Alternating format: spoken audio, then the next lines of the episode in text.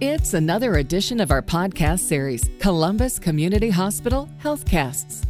Getting ready to welcome a new baby is an exciting time, especially for an expecting mother.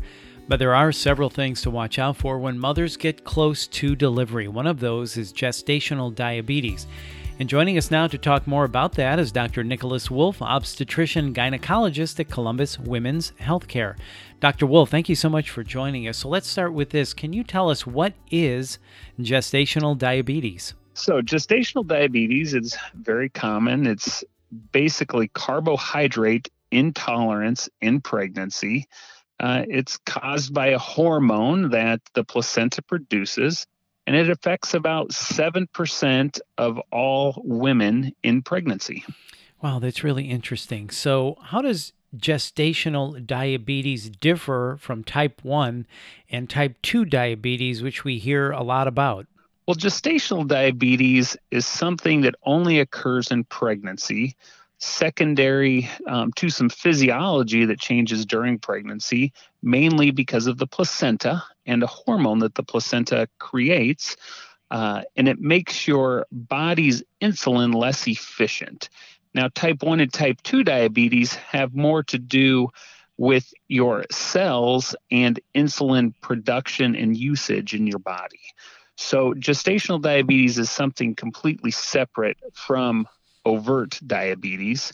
Now, that being said, though, over 70 or about 70% of women with gestational diabetes will go on uh, to get type 2 diabetes uh, later on in life. So, how and when is a woman typically screened or diagnosed with gestational diabetes? So, typically, we like to screen women before 24 and 28 weeks, and that's the recommendation by the American College of Obstetrics and Gynecology. It's a pretty simple test. Uh, we send you home with a with a basically a sugary drink. It contains about 50 grams of glucose, so um, it's basically like uh, drinking a soda. Um, you drink that about uh, 45 minutes before your appointment, and then one hour after you drink it, we take your blood sugar. And then we like to have that blood sugar less than 140 and it's just done by a, a simple blood draw in the office. So tell us more about this test. How does it work? So the first test, if you fail that, that is a screening test. Then what we do is you do what's called a three hour glucose tolerance test, where you actually have to go into the lab. You drink a 100 gram glucose drink. So it's like drinking two sodas. And then we take your blood sugar when you're fasting one hour, two hours, and then three hours after um, you've had the glucose drink. If you fail that, which is failing two out of four of the values, then you're diagnosed with gestational diabetes. So it's really a two part test a screening test done in the office. If that's failed, then we do the three hour test in the lab. Okay. And are some women more prone to this? Well, you know, we used to only screen women based on risk factors, but then in about 2014, we found that risk factors alone uh, would leave out about 50% of women diagnosed uh, with gestational diabetes.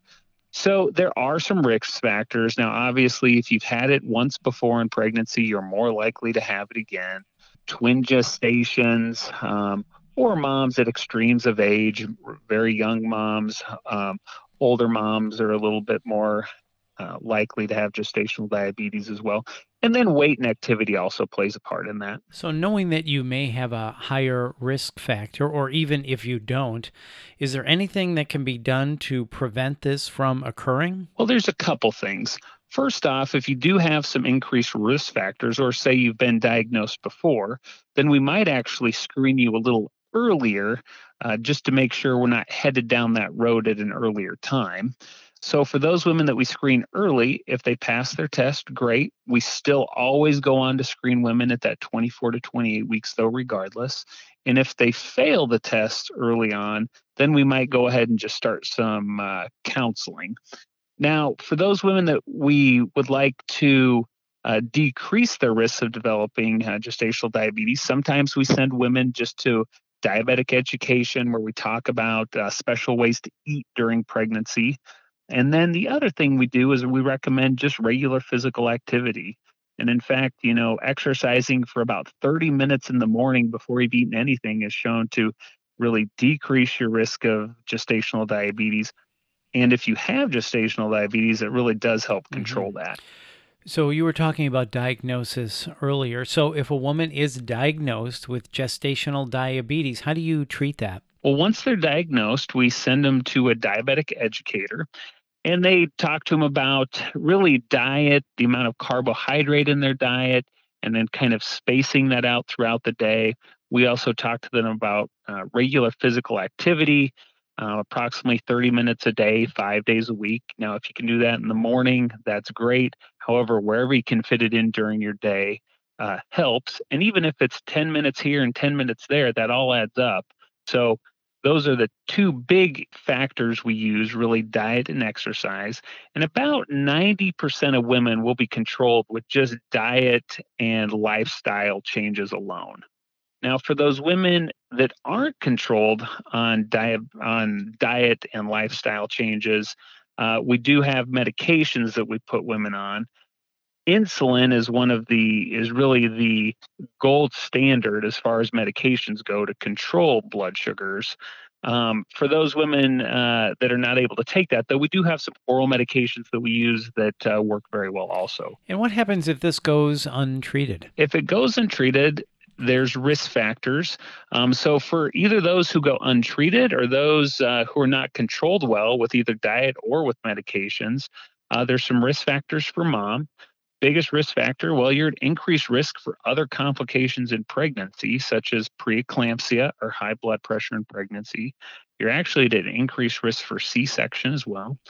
You're at increased risk for having a large baby, which could increase your risk of a shoulder dystocia um, which uh, could be uh, uh, complication uh, of delivery and complication uh, for baby at delivery.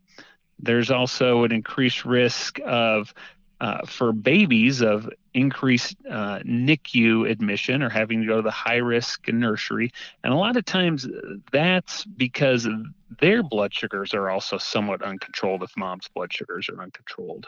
So treating and management of this that's really really important. And what about after delivery? Does it typically go away? So typically it does go away after delivery. Now at about 6 weeks after delivery we like to test again uh, for those women that might have been an overt diabetic or a type 2 diabetic. So we do what's called a 2-hour glucose tolerance test.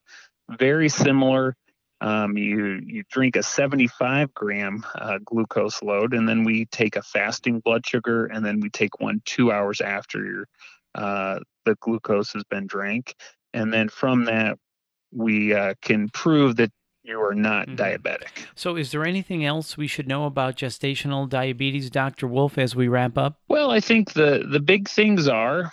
Um, it's important, you know, anything you can do to prevent uh, any complication during pregnancy is uh, something we want to focus on. So, eating a regular diet, continuing to be active during pregnancy, those are important things. For women that have had gestational diabetes in the past, it's important that you get screened at your yearly exam to make sure that you don't become an overt diabetic um, as well. And so I think those are, are, primarily the big things we're looking for. Yeah, really good information. Dr. Wolf, thanks so much for talking with us today and thank you for your time. Thank you for having me. That's Dr. Nicholas Wolf, obstetrician gynecologist at Columbus Women's Healthcare. And if you'd like to get more information about gestational diabetes, please browse the online health library at columbushosp.org. And if you found this podcast helpful, please share it on your social channels and check out the entire podcast library for topics of interest to you. This is Columbus Community Hospital Healthcasts from Columbus Community Hospital. I'm Bill Klaproth. Thanks for listening.